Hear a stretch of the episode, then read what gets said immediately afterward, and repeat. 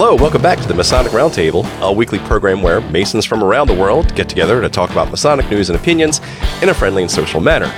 As a reminder, the thoughts and opinions expressed here are solely the opinions of the participants and do not represent any Grand Lodge statements or positions. Make sure you keep your conversations open for the public and on the level. To interact with us, we love seeing you live every Thursday night. So, hello to Facebook and YouTube land. The chats are always fun. Love seeing you there. Lots of good things. We can't even get to them all. It's just so it's just so much awesome. But remember that your chats may also show up on the show. So keep that in check. And if you can't catch us live, catch us on the replay or in your favorite podcasting app. So you know me. My name is John Ruark. I'm a past master of the Patriot Lodge number 1957 in Fairfax, Virginia. Next up for his introduction, brother Jason Richards. How's it going? Hello. Hello. Hello. My name is Jason Richards. I'm a past master of Vacation Lodge number 16 in Clifton, Virginia, a member of the Colonial Lodge number 1821 in Washington, D.C., and Lafayette Lodge number 79 in Zanesville, Ohio. Glad You- to be here. You almost did that without taking a breath. Good on you. And there, there's the challenge of the week. And still, worshipful master, Joe Martinez. Ooh, one more day. But who's counting? One. I'm not counting. One more day. Absolutely. Joe Martinez, worshipful master of Manassas Lodge number 182 in Manassas, Virginia, member of Benjamin B. French Lodge number 15 in the District of Columbia, and member of many, many other things. And as always, damn glad to be here. One more day.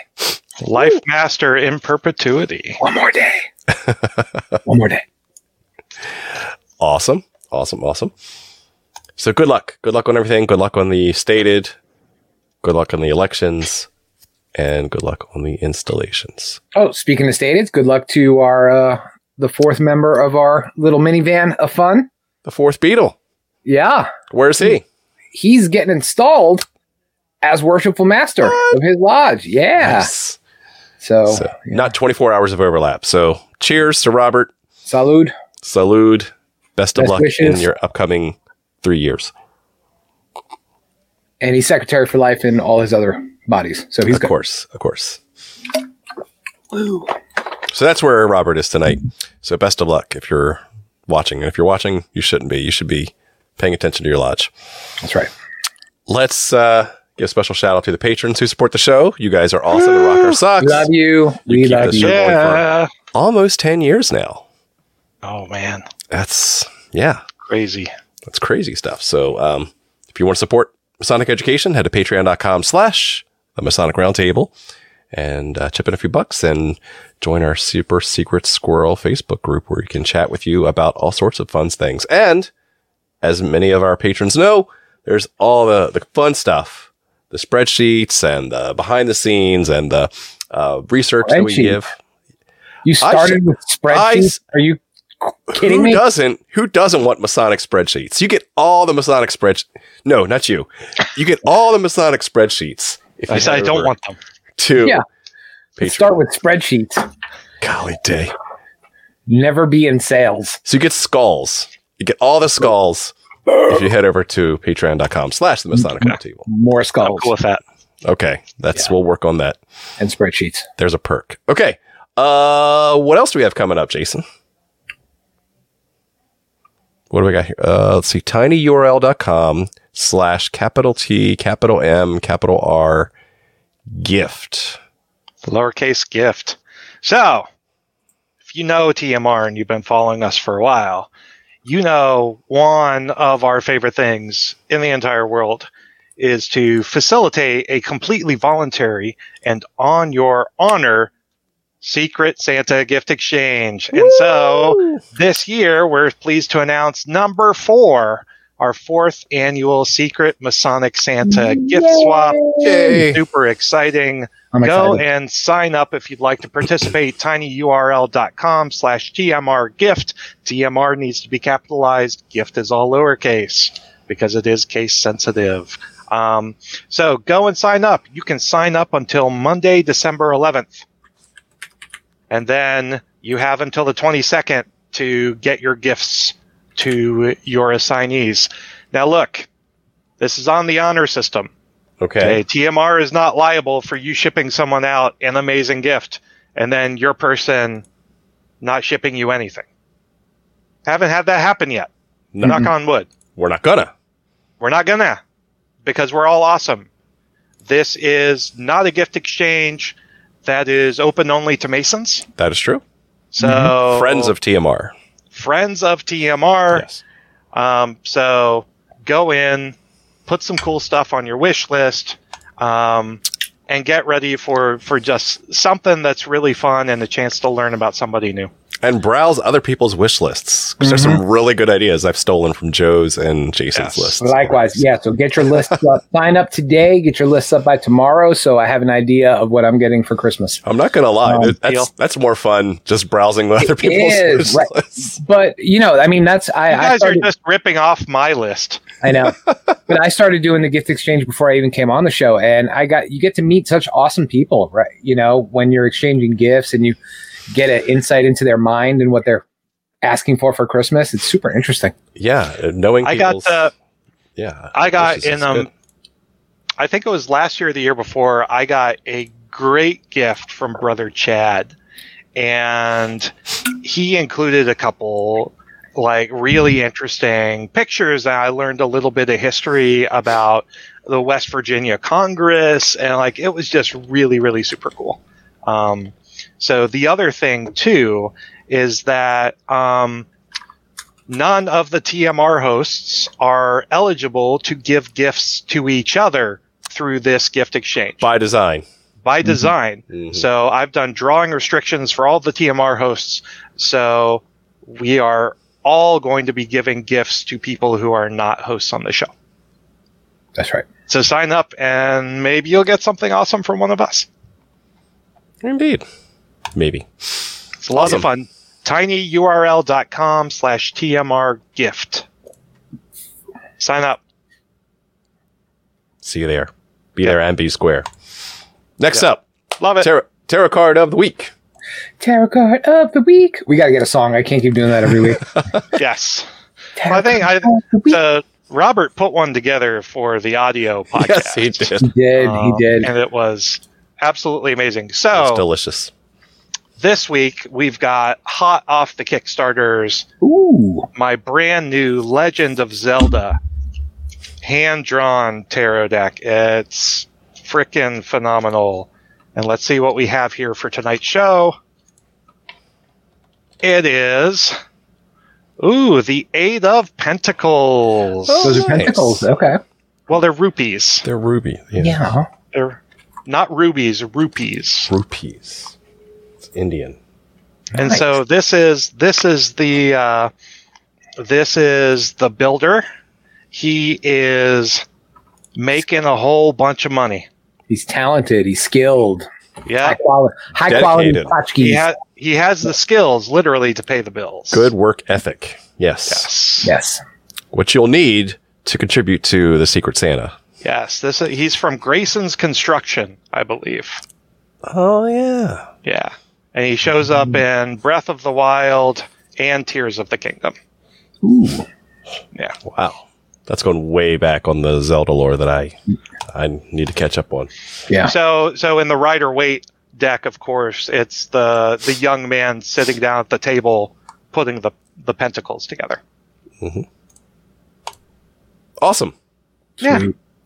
Uh, industrious, as we all So- should be as good So we are we are industrious and we can pay our bills, which is also great because of our patrons. With rupees. with rupees. Uh, Yes. We accept rupees. All right. Next up, today's topic. So This is uh, an interesting one that I found. And we're going to talk about a scientific study. It's not going to be Masonic spreadsheets. I promise you. I promise you. It will not be Masonic spreadsheets. Um, tonight, the topic is called Attire That Inspires or Crab Roasts. or Roast. uh, the concept of enclothed cognition. So, what is enclothed cognition? Um, first off, this is a study that was run in 2012. This is actually a set of experiments. Do clothes make the mason? We'll find out. Where Hajo Adam and Adam D. Galinsky uh, ran a series of experiments I'm going to walk through with you um, to hypothesize that what the wearer wears affects his or her psychological processes. So before I do, before I get into the details, I have one thing I need to do real quick. So let me just uh, step over here for a second. You're wearing pants, right? Yeah, he is. Okay, good.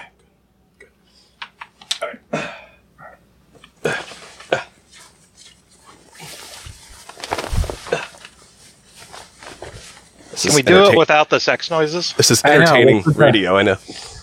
All right, first I have to get The prepared heaving and the breathing. What's going on there? Right, It's uh, it's for the it's for the audio only portion of the show. It's like ASMR.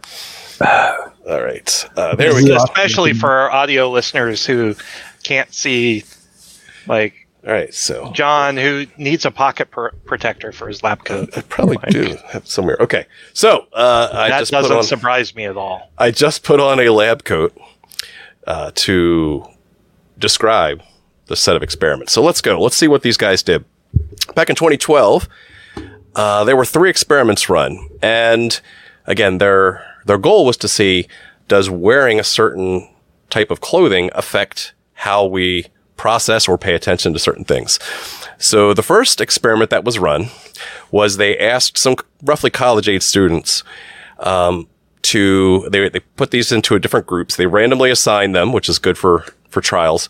They randomly either gave them a lab coat like the one I'm wearing to wear or not. And they gave them a test. So what test did they give them? They actually started off with a a test called the Stroop test. So you may have seen this pop up before where you try to um, read the color of the word or read the word, but it's going to be distracting because the actual color of the font is different than the name of the word, as you can see on, on the screen here. And so the goal was to see how fast they could read these words, depending on whether they were, whether they were wearing a lab coat or not, and then see what the results were. After running this experiment, the results were that those who were wearing the lab coat made half of the mistakes as people wearing regular clothes in a randomized trial. I mean, that's that's amazing in itself. That's that's really fascinating if you think about it. Um, so just by the mere fact of putting on a lab coat, they were they actually made half of the cognitive mistakes. Jason, It depends on what the overall number of mistakes were. Like, if people usually only made four mistakes, and the people in lab coats made two, true. What they uh, people people made you know a thousand mistakes, and the lab coat folks made five hundred. That's a bigger Right. deal. that could be yes, yeah. The, obviously, the sample So size. I'd want to see the is sample important. size. Yes, yes. Yeah. Obviously, the end number is important. Yeah, and I, I had a question akin to that. Did they were they completely separate people that they tested lab coats versus non lab coats? It was did they- random and separate. Yeah. Mhm. so no one person However, once without a lab coat and once with a lab coat. However, they did also run a separate experiment um, with with lab coats or not of, of just a regular cognition test, not one that you really had to pay attention to, and there was no difference in the results.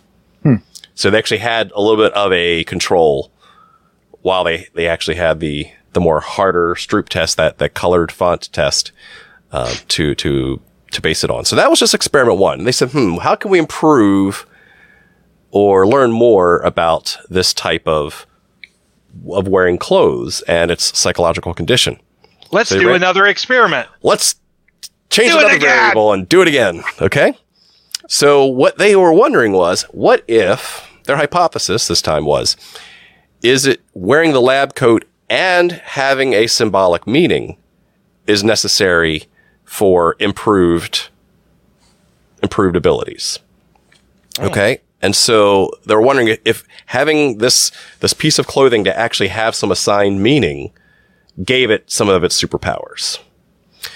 So what they did was they had a whole bunch of coats, and in this time, instead of doing random coat or no coat, they added a third option. They did they randomly gave pr- people either a lab coat, said here's your lab coat. They either gave them the same coat, but they called it a painter's coat. Painter's coat. Or for the third choice, they randomly got assigned to walk by a room with lab coats hanging on, on the wall. You're just, just hanging on hangers. Could, being in the presence of lab coats. Did that, did that have some sort of like glow effect to them?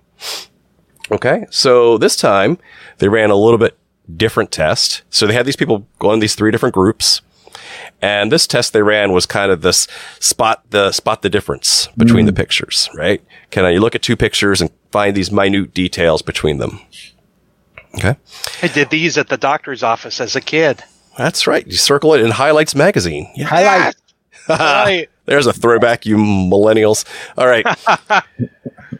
so, what was the result? The result was an experiment two that people that were wearing the lab coats had longer sustained attention than either the painter coat wearers or the people that just observe lab coats on hangers.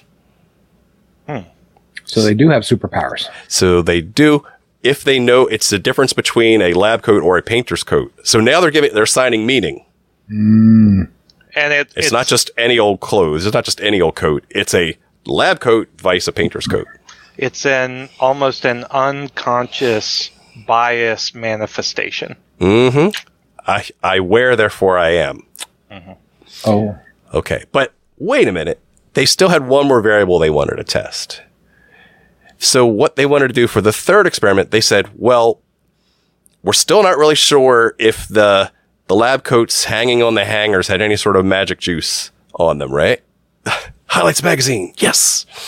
Um, so they actually had they ran a third experiment specifically to test is there a connection between the coat and the wearer? So we've assigned meaning. We know that there's a meaning now, uh, calling it a lab coat vice a painter's coat. But what about the actual wearing of it with meaning? Do you need both of those pieces to have, uh, you know, a, a known bias towards improvement? So let's test it.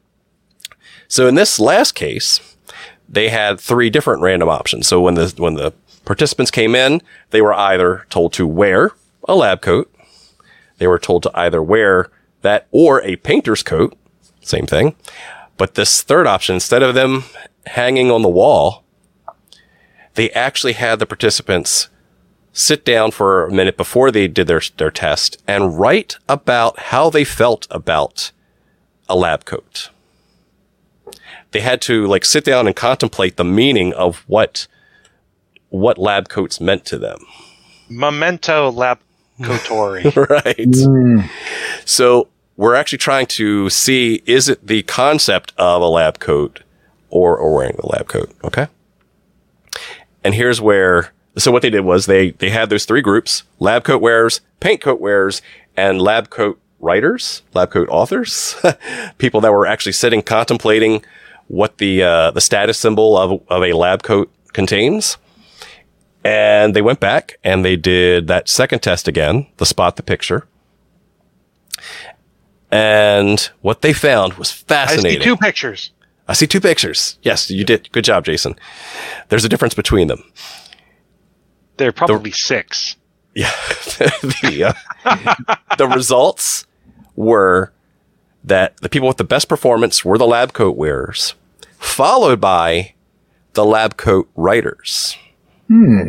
And then in last place were those who wore the paint coat. So it was the mere fact of having this meaning behind a lab coat still gave you more performance than just pink paint coat wears. So, so we're actually having people wear things and we're having them assign meaning to them, doubling down on that. And so through these series of trials, what the, uh, basically the, the summary was is that those second and third experiments displayed strong evidence, I'm going to quote here from Wikipedia, that enclothed cognition, as they called it, significantly depends both on wearing and the symbolic meaning of a piece of clothing. Sustained attention only increased when participants were told they were wearing a doctor's coat.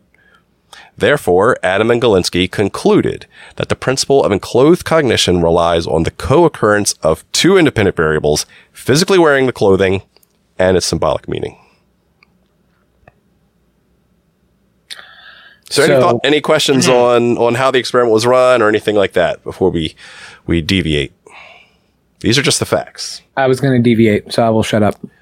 You are a deviant. Well, let's deviate. Let's go. So, So, that's the experiment. Question, question, Mhm. question. So, what does having something and then applying a symbolic meaning to it have anything to do with Freemasonry? Oh, I don't know. I just want to talk about it. I Oh, was okay, gonna, cool. I was right. gonna find something else to talk about this week. I was going to Okay. say, just go back to Sir Robert Moray. Yeah. He's the first one who did it. It's true. Boom. Well, I mean, it's really interesting when, when Mhm. you apply it to a, a Masonic context, right? First thing I thought of. Yeah. Yeah, absolutely. What did you think of, Joe? So, I mean, you know, when I read the stuff that you made me read for this week's show, um, because I, I, I had not heard of Taskmaster. closed cognition before. Didn't know you could read. Um, I can't. Um, I have things read to me until tomorrow. Um, yes, Audible.com. but uh, no, I found it super fascinating when when we relate it to You Freemasonry. read right? better in a lab coat. Yes. Wear a lab coat tomorrow. But um no, I think that um super interesting because there's been this underlying current of discussion for years and years and years about Freemasonry, right?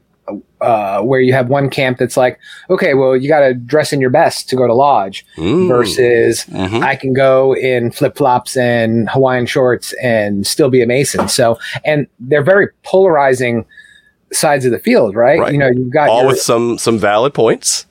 absolutely, Exactly. you know, and, and then you've got you've got the people that kind of acquiesce to both, right? It's like, well, I'd rather have you there than care about what you wear versus I want to go to a lodge and have an experience that is different than me going to, you know, a restaurant or going to, you know, uh, the VFW or something like that. You know, it's it's you're trying to create an experience, but then you want the people to show up. So it's really dichotomous and and Mhm. it's been going on for years and years, right? Exactly. Yeah. Do clothes make the man, or do or does the man make the man? It's a dichotomous hippopotamus.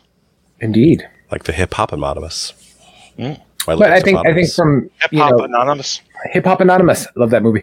Um, yes, make my kids spell it that way. Uh, when they're learning it the first time.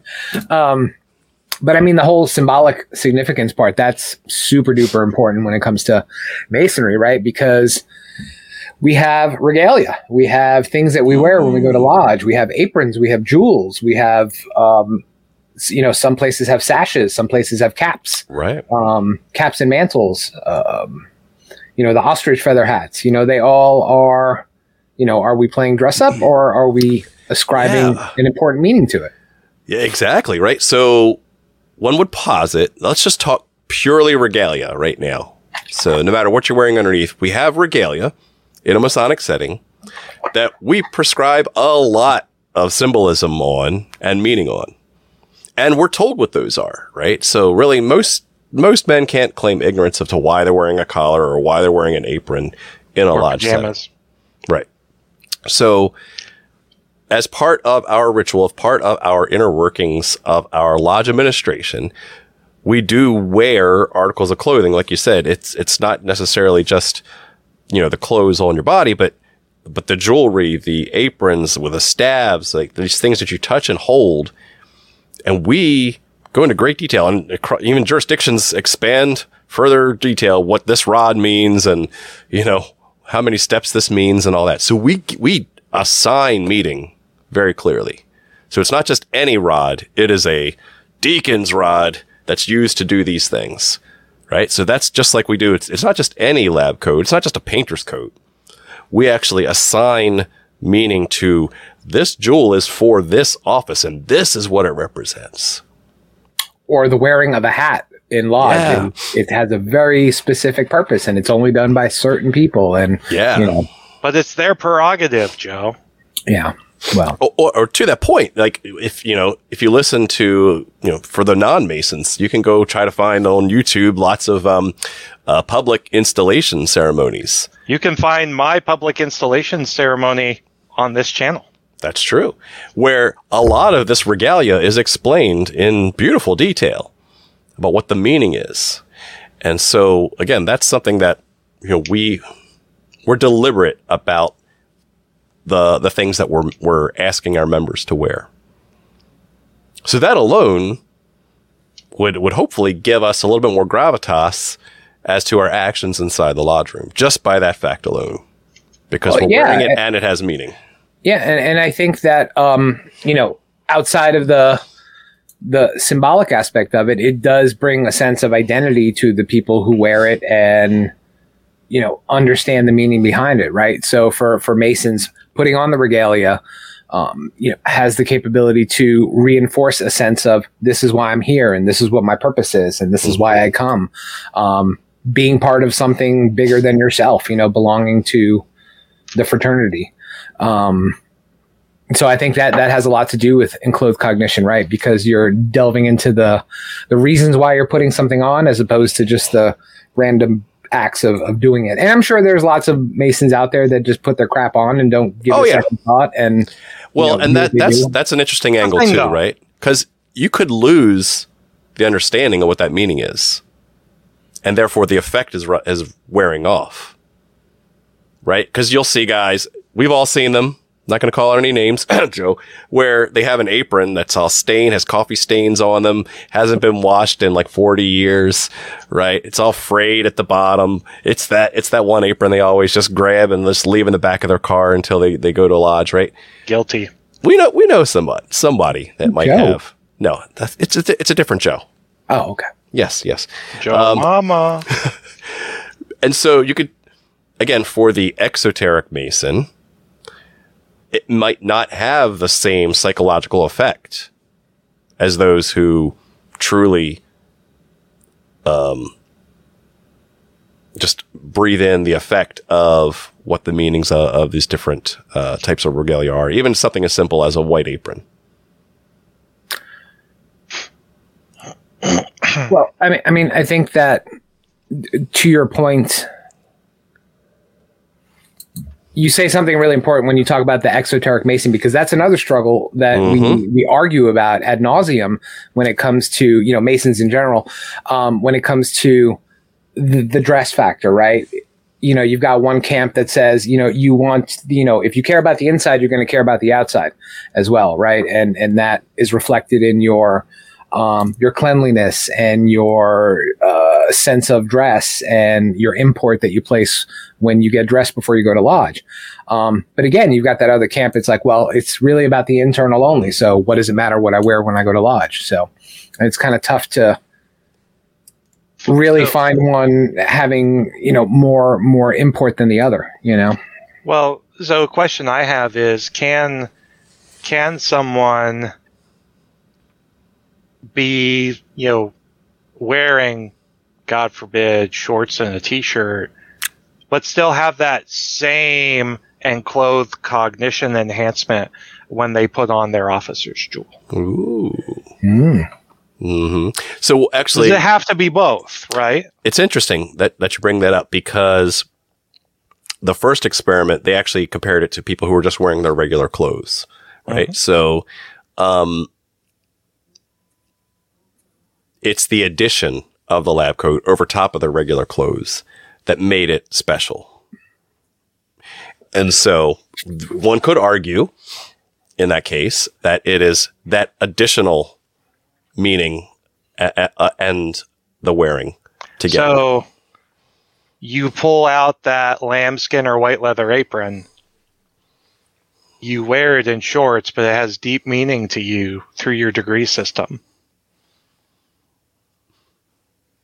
I don't like it, but I agree with it. it's possible. The logic's there. It's possible. You, you got me thinking. That is a fantastic question. So Nunya asked, "Would you wear shorts and a bright yellow shirt to a funeral with flip flops?" With flip flops, never. But What, what, Uh, what- well, um, it depends. Depends on whose funeral. is it a beach Yeah. funeral? and if if you're in Miami or not, Yeah. um, yeah. But uh, no, it's it's you know this is stepping outside the bounds of of enclothed cognition a little bit. I think right because we're no, they don't. Um, you know, we're talking That's about the the, going back to what Jason said, the psychological impact of wearing the regalia and wearing the apron. Does it overstep the fact that you look like a complete schlub underneath it? You know. Mhm. Yeah. Yeah, They- and, and so I mean, just to be that that really triggered me too, uh, Nunya, because I've been to uh, a couple funerals in the past couple of years where not everyone made an effort to dress up. Mm. Um, it it was noticeable, uh, and it was more than just one person uh, uh, that literally made no effort, but they were there. So I can't judge you know, what their intent was, what their relationship was and all that. Them being there, hey, you know, that's that's between them and, and they're paying their respects. I wouldn't do it. But to that point, I also know that I you know, just back to the the original debate, like we I feel better about myself when I'm dressing up to go to lodge. You know, when I put on a sport coat, right? When I put on a tie, um, when I make that extra bit of effort, even if I'm tired, even if I don't want to, I, I do feel better when I do it. I- I mean, I think some head nods there. Yeah, no, I think I, I think ultimately it it really does.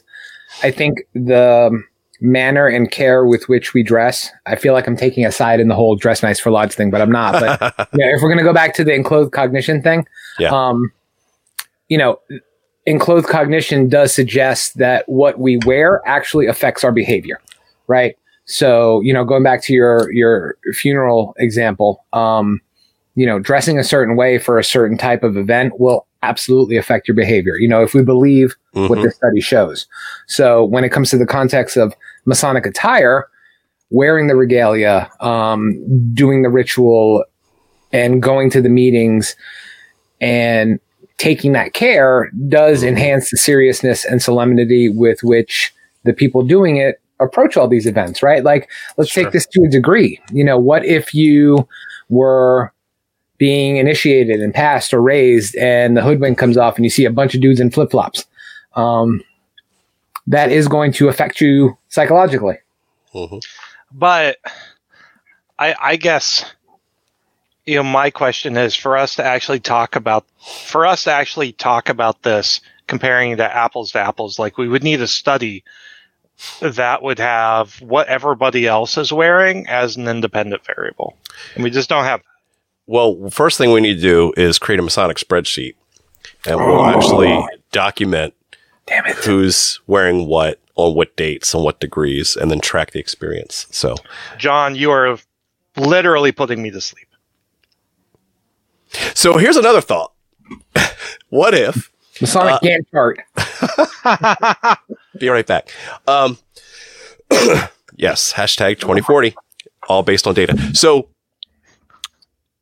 the other thing that came to mind too is okay, so we talk about the regalia, we talk about our own personal clothing that we wear in lodge settings. The other thought that um, you may not have thought about is like Scottish Rite degrees, right? Several valleys do full costume. They don't have to, but they do these full costume degrees. And you'll see gentlemen dressed up, you know, in Middle Eastern attire and just make make a whole a whole theatrical show of this. So you can't, you know, you could argue that there is also this um, you know, I'm filling this role and you know, we're gonna go to the whole like Chad Kopinski, you know, like actors type of, of bringing that actor a theatrical presence into that as well. Um, there's one thing to act as something, and there's also one one thing to wear the costume and be part of that stage presence as well. So I, I would I would add that to it. It's certainly not the original intent of the enclothed cognition study, but Well, it, it kind of better is, right? experience. Because yeah, No, it kind of is because if if you're looking at the study and what they were trying to prove, you know, it does psychologically impact your sense of understanding of what you're doing, your sense of tradition and your sense mm-hmm. of respect for what it is you're doing. So again, going back to the hey, I'm doing a degree and I'm wearing uh, a costume that's appropriate for that time and place that that we're enacting, as opposed to wearing a polo shirt with my belly button hanging out. Mhm. Um, you know, it, it's a different vibe and it, it, It creates is. a different atmosphere. So It is. Okay, so lab coats and lodge. That's what I that's what I got out of this this conversation. Needs more lab coats. I, I need you to spreadsheet this out for me because it's Okay. not not drawing the, the dots together. yeah. Only if it's one of those spreadsheets where uh, you know it has a macro built into it, so it's like the airplane fly game. Oh, those are fun. Yes. Yeah. With tables. Yes. Pivot pivot tables. Oh, Yep. pivot tables. Pivot. My heart Pivot. does flutter. little, little VLOOKUP there. Ooh. You're a bunch of nerds, I swear. I, I can't stand you guys. I, I was the one making the friends references. I don't feel like that's Okay. yes, but the real question is Gary Neal brings up. Yep. Apron over or under the lab coat. It is in Virginia. depends on the Virginia- jurisdiction, Virginia's under, unless you're a public ceremony outside. and it hides your tummy. So two votes for that. Yep. Ah, funny stuff. Okay, so in conclusion, um, we can apply this tested psychological phenomenon by wearing regalia, better clothes, costumes, and assigning meaning to them so that we can increase our psychological awareness, our tenderness, and our commitment to the craft.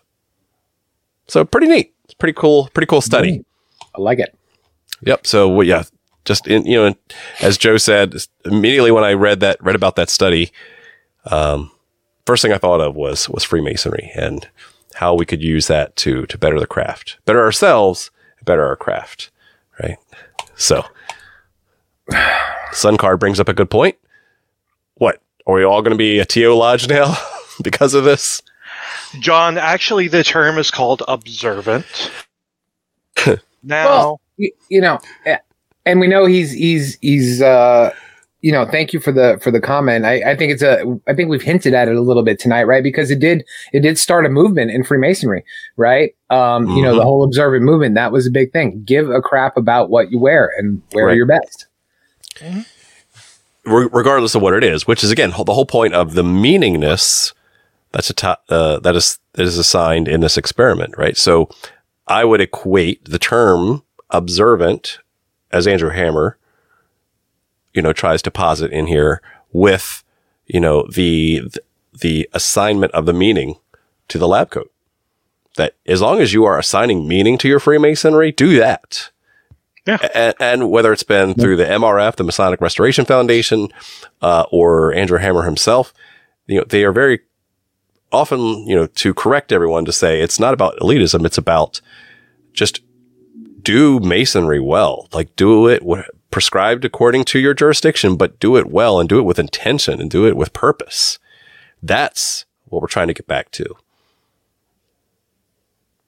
Boom. So I'm all for that. Boom. Boom. Cool. All right, let's um let's shift gears here, and while I disrobe, um, Ooh. I'm gonna Ooh. let uh, I didn't realize it was that kind of show. it's a TMR after dark. Look at this. Bow, chicka, wow. Uh, Joe, what what have we got Aw. here? they really found an angry dude to, to th- That's a, that's an I'm angry reading that. angry Paul Newman or uh, Yeah. Paul Reubens. Yes. R.I.P. Um, yes. So we're gonna briefly talk about the new, but not new, because it's over three centuries old, reaffirmation of the ban uh, to join or be in Freemasonry by Roman Catholics. Wow. Yes, so that has showed up its face in the news again. Um, the Pope just issued, um, or the the.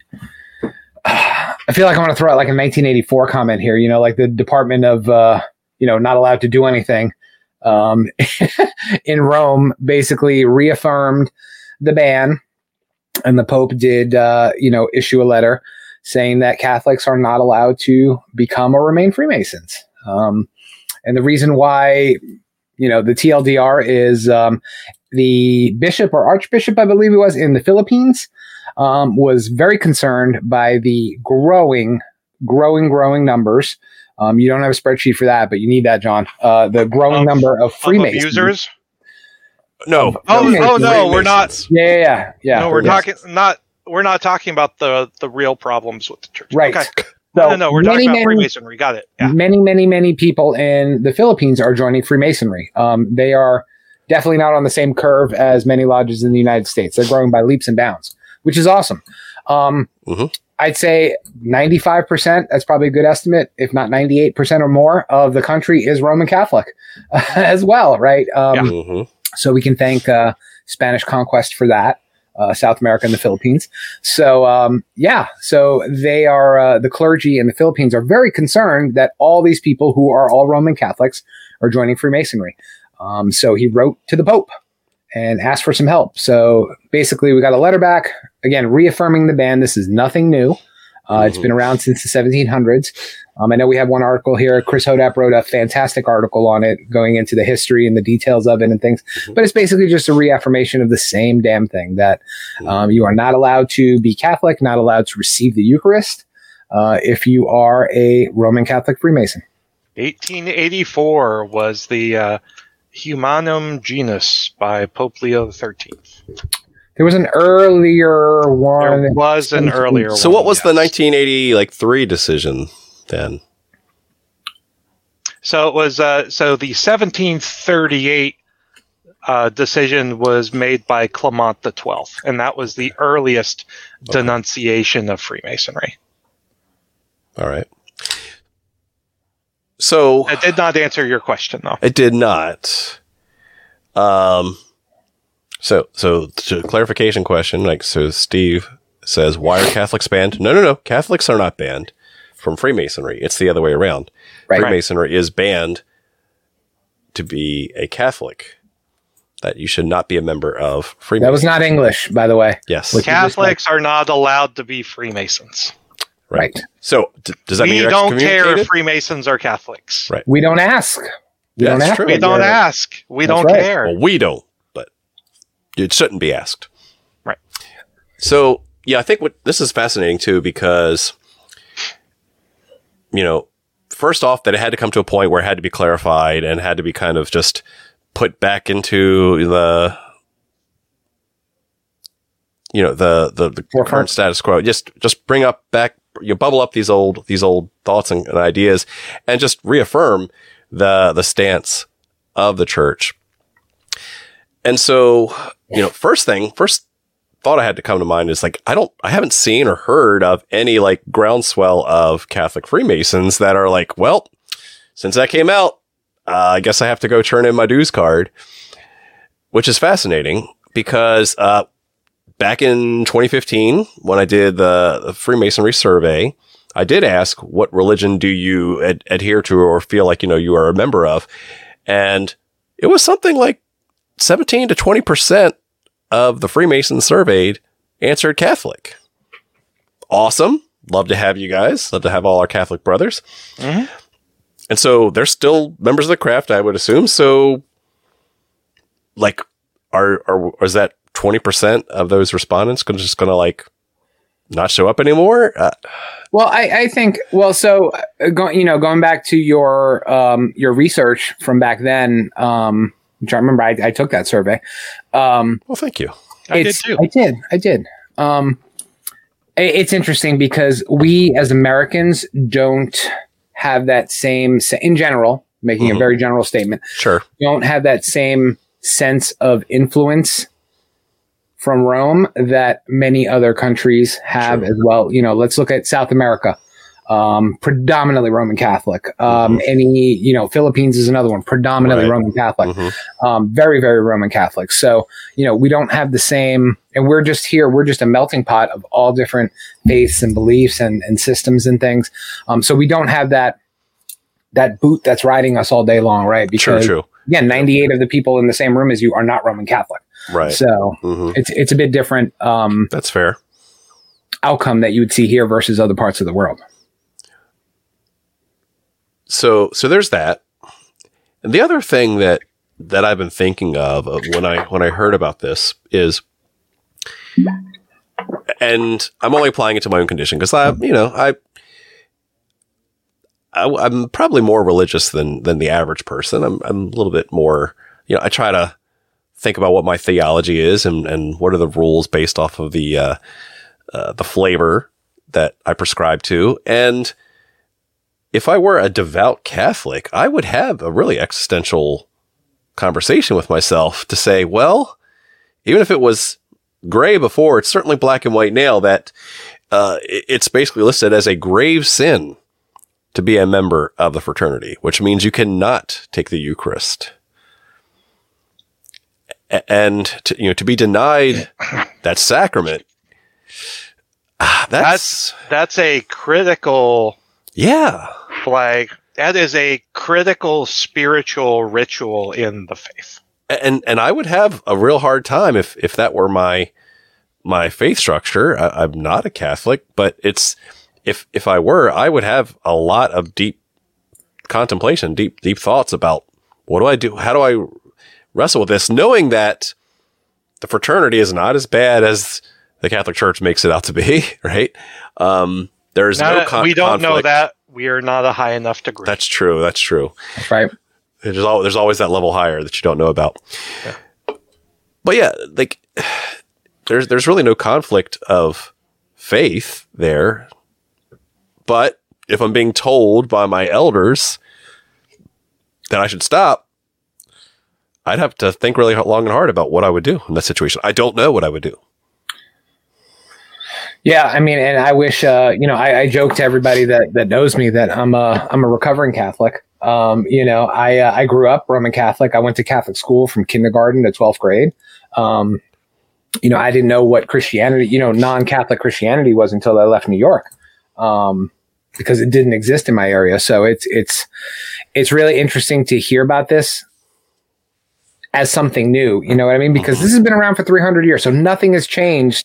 Whether you're a Roman Catholic who's a Freemason who just joined last week, or you've been in for 20 years, it's been the same thing. Nothing has changed, right? It's Right. just, you know, it's hitting your feed on Facebook now, um, and getting in the face. So so I want to I want to bring up this great question by Scott. Said, "Are we are we bad at all? Like, is there some merit to Catholicism Are we the baddies? Uh, no, it's everyone else who is wrong. and what I'd like to do is I'd like to actually read from the Humanum Genus um, from the 1800s, and um, starting at, at passage 13, in those matters which uh, gee- in those matters which regard religion, let it be seen how the sect of Freemasons acts, especially where it is more free to act without restraint, and then let anyone judge whether, in fact, it does not wish to carry out the policy of naturists. Naturalists. This is the wrong section. I was trying to talk about the separation of church and state. Well, I was well. So while you're looking for that, I was going to Yeah. comment on the Humanum Genus. So that was a very specific document that was specifically created to combat the secularization of things in certain parts of Europe. Yes. Right.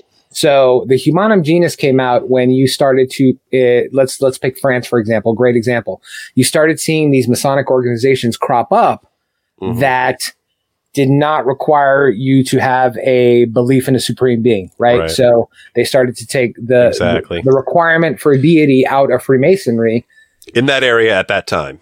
Absolutely. So, you know, the Humanum Genus was a response to things that were happening like that, where you had many, many Freemasons in France, another pre- predominantly Roman Catholic country, um, and half of the Masonic gene pool was, you know, still recognized, quote unquote, you know, where they believed in a supreme deity, where you had a, a growing bunch that were like, no, screw that. You know, we're just an organization. We don't need, um, you can be an atheist and join. So those were the ones that were targeted. But like with all things in Freemasonry, one bad example becomes the beacon for, you know, someone to rally behind, you know? Yeah, exactly.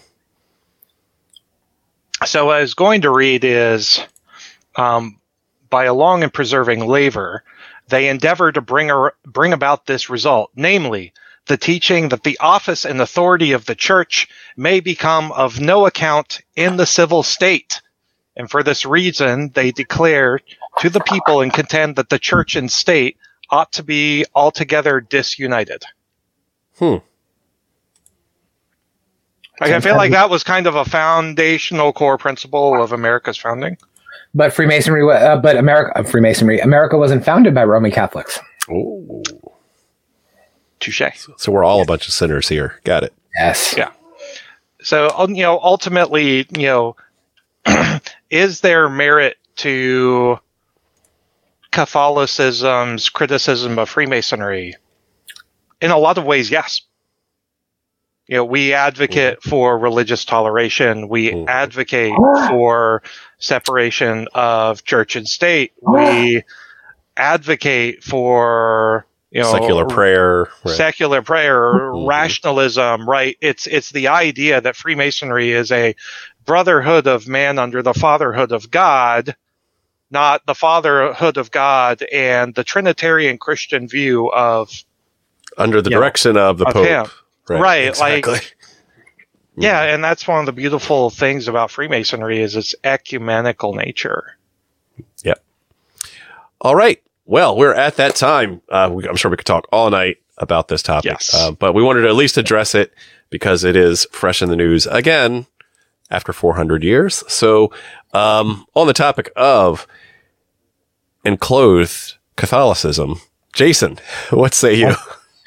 Catholicism better be enclosed. I feel like when you keep your clothes on in the church, it probably goes better for everybody. Indeed, I, I will second that. especially during the singing. distracting. Yes, might be distracting. See what I did there. When I play drums for my Methodist church, I typically keep my clothes on. Typically, I Yes. It's a plus, double plus. Yeah. Final thoughts. That was my final thought. I think he just gave you his Well, final all right, thought. you- yeah, you- You said enclosed Catholicism. I said yes, keep your clothes Yeah. on. all right. yeah, final thought. absolutely, You, absolutely. Yes. So, um, very cool episode. Uh, thank you, John, for um, oh, sun card. I'm not even going to say that. Um, for the audio folks, you gotta have to watch on YouTube. Um, yeah, I, I think awesome episode, and I'm really glad that you brought this topic up because I knew little about it, and I think it really lends itself to be something that Freemasons should look into and research and maybe apply to their Freemasonry. Right? Um, it definitely gives you a different look into why we do the things we do and why we dress the way we dress and why we ascribe symbolism to it. So I think it's phenomenally awesome. Um, I'm going to take a personal second um, to say thank you. To tomorrow is my last stated meeting as master. I'm super excited, and uh, I want to thank uh, a ton of people. I want to thank uh, everybody at Manasseh Lodge for putting up with me for two years. Um, it has been a really hard but really fun and gratifying two years. I want to thank all of you um, who came out at least year one and supported me, uh, not knowing we were going to have a year two. But to John and Jason and uh, Robert and everybody else, um, thank you so much for all your support and your words of wisdom and your your counsel and your shoulders to cry on. It's it's been awesome. So uh, yeah, All the times you left me outside the damn door. I and you know what? And I thank you for for being patient with me. And uh, yeah, I had two years to to get that right. So um, yeah, man, it's been a blast, and I'm looking forward to tomorrow. And uh, yeah, I just want to say thank you to all of you for for taking that ride with me. It's been a blast. We're excited for you, Joe, and and well too. deserved. Awesome. Yes. Okay. Uh, let's see. Over to me, and we got to turn off that banner. Please Or do. we could, Yeah, we you. leave that on forever. Um, yeah. So this is an interesting topic. Um, I think that yes, we need we need more Masonic spreadsheets, and um, yeah, takeaway. Let's uh, let's try to be more meaningful about what we wear in a lodge in whatever fashion that looks like, so that we can enhance our experience and be better men. That's what we're all about. So um, if we should always be looking at any sort of tips and tricks that can improve our human condition, improve ourselves as men and masons, and improve ourselves in the world. So, with that, I want to thank you all very much for watching. Have a good night and keep searching for more light. Have a good one. Wow.